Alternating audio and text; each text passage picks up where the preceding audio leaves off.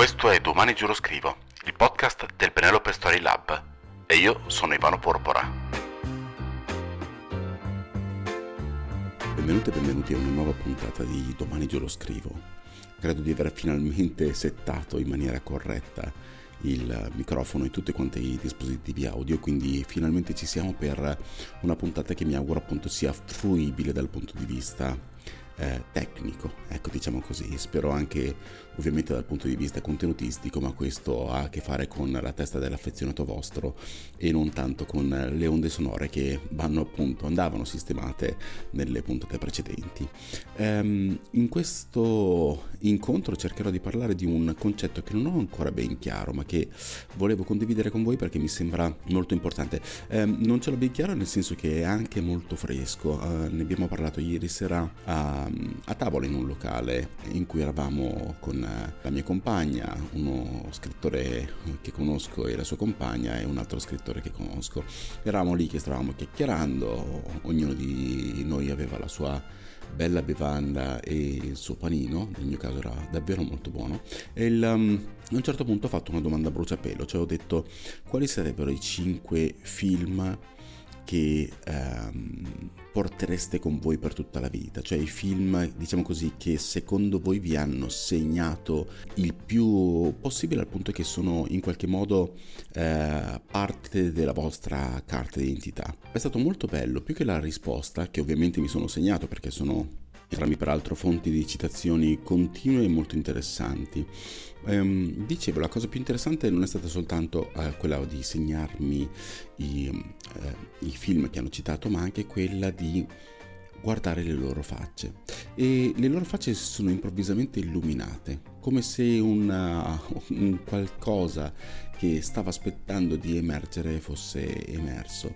Hanno citato dei film che in larga parte non conoscevo, è saltato fuori Quentin Tarantino, è saltato fuori Sergio Leone, è saltato fuori ehm, Ettore Scola e poi nella citazione successiva, nella discussione successiva si è parlato di Lucio Fulci, si è parlato di um, altri autori che erano stati inclusi o che erano stati esclusi con le, con le varie motivazioni.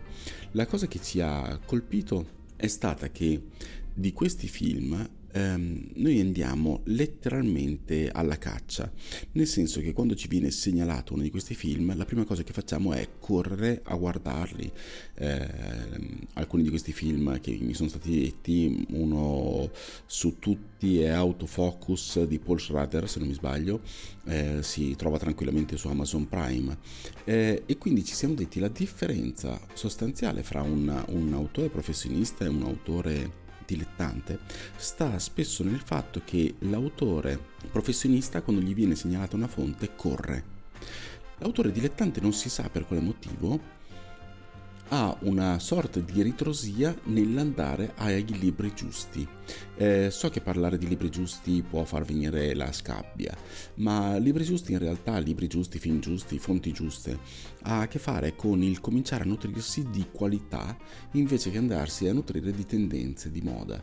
Molto spesso mi capita di vedere dei miei allievi che mettono online la lista dei libri che hanno comprato eh, e in questi libri non c'è mai o c'è raramente un libro che ho segnalato loro.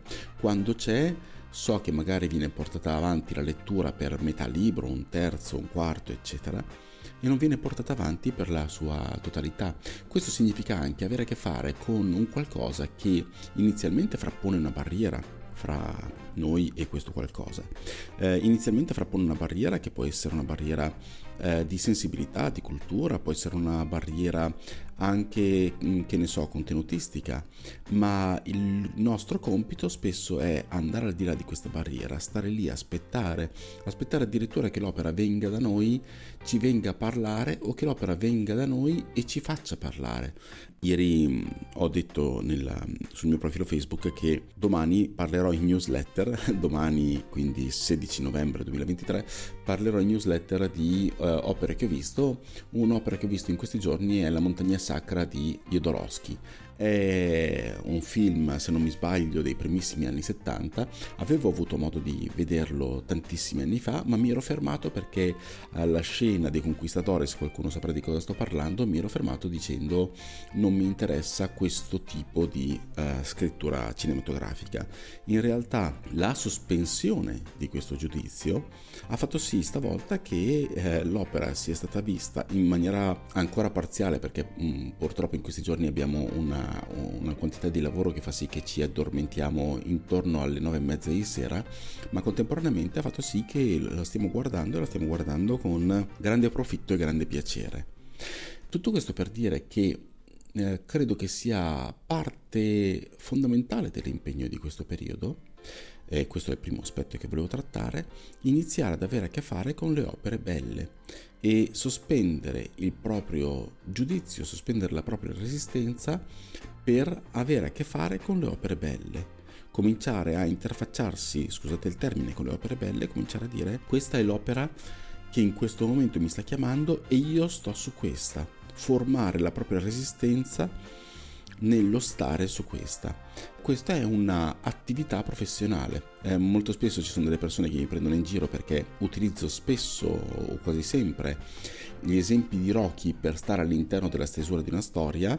Mi dicono spesso io Rocky continuo a non averlo visto e la mia risposta è sempre se ti ho segnalato il film 5 anni fa potevi in questi 1500 giorni prenderti 1800 giorni prenderti un momento e guardarti Rocky prenderti un paio d'ore e guardarti Rocky e anche capire che Rocky ha caratteristiche del film sportivo ma ha caratteristiche molto rilevanti ehm, di quella che tecnicamente si chiama la storia di performance e di quella che si chiama la storia d'amore. Quindi sono cose che possono diciamo così interessare a livelli trasversali.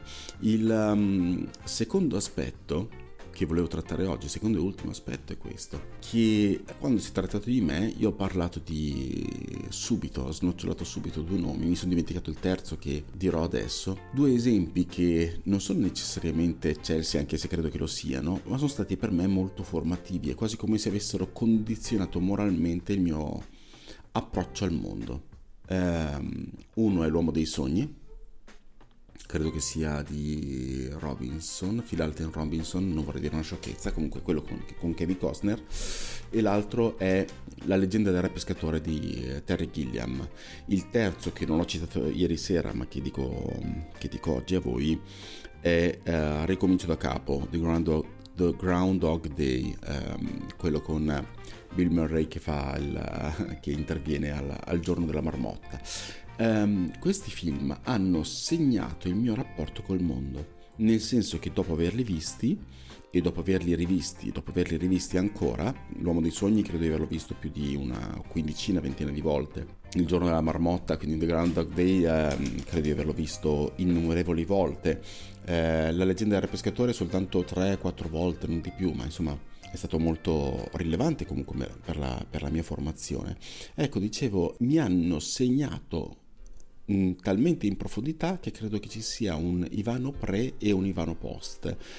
Non solo, sono stati una sorta di Big Bang, nel senso che l'Ivano pre è quasi come se fosse stato in attesa dell'Ivano post, è come se, se, fosse stato in attesa di queste opere. Perché lo dico? Perché quando abbiamo a che fare con il nostro romanzo, con la nostra scrittura, vedo che spesso noi ci interroghiamo sulla sua rilevanza e ci facciamo un'altra domanda che trovo molto poco interessante, ma che è molto, come dire, che ritorna molto spesso, a chi gioverà.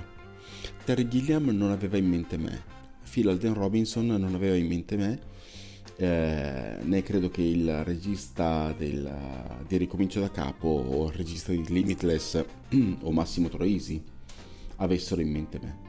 Eh, credo che avessero in mente una storia, la gioia di raccontarla, che in certi momenti è mh, mm, particolarmente plateale, appunto in uh, ognuno di questi film, forse meno nel, nel, film che ha tinte più drammatiche che è L'uomo dei sogni, negli altri è molto più evidente, in ognuno di questi il regista si è anche divertito. Gli autori si sono anche divertiti, gli attori sicuramente si sono anche divertiti, quindi il, um, il, loro impegno è stato stare nell'opera e contemporaneamente raccontare l'opera al meglio che potevano. Il lettore sarebbe arrivato e in questo caso il lettore è arrivato, quindi chiudo questo, questa breve puntata del podcast, saremo intorno agli 11 minuti, qualcosina, qualcosina giù di lì. Eh, dicendo questo, magari puoi anche non essere certo o certa di chi andrà a leggerti o nel mio caso, come oggi, andrà ad ascoltarmi. Però puoi fare il meglio che puoi, puoi metterci tutto quello che hai, andarlo a correggere, ricorreggere, ricorreggere, ostinarti nella precisione.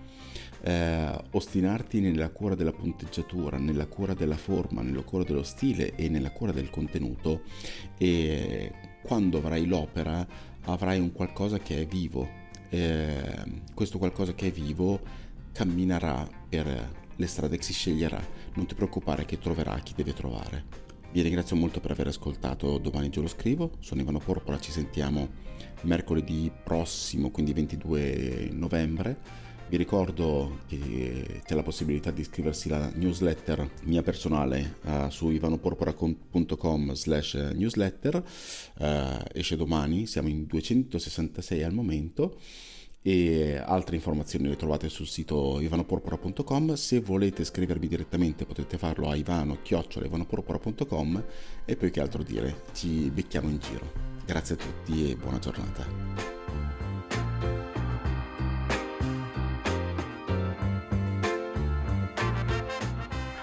avete ascoltato Domani Giuro Scrivo il podcast del Penelope Story Lab. E io sono Ivano Porpora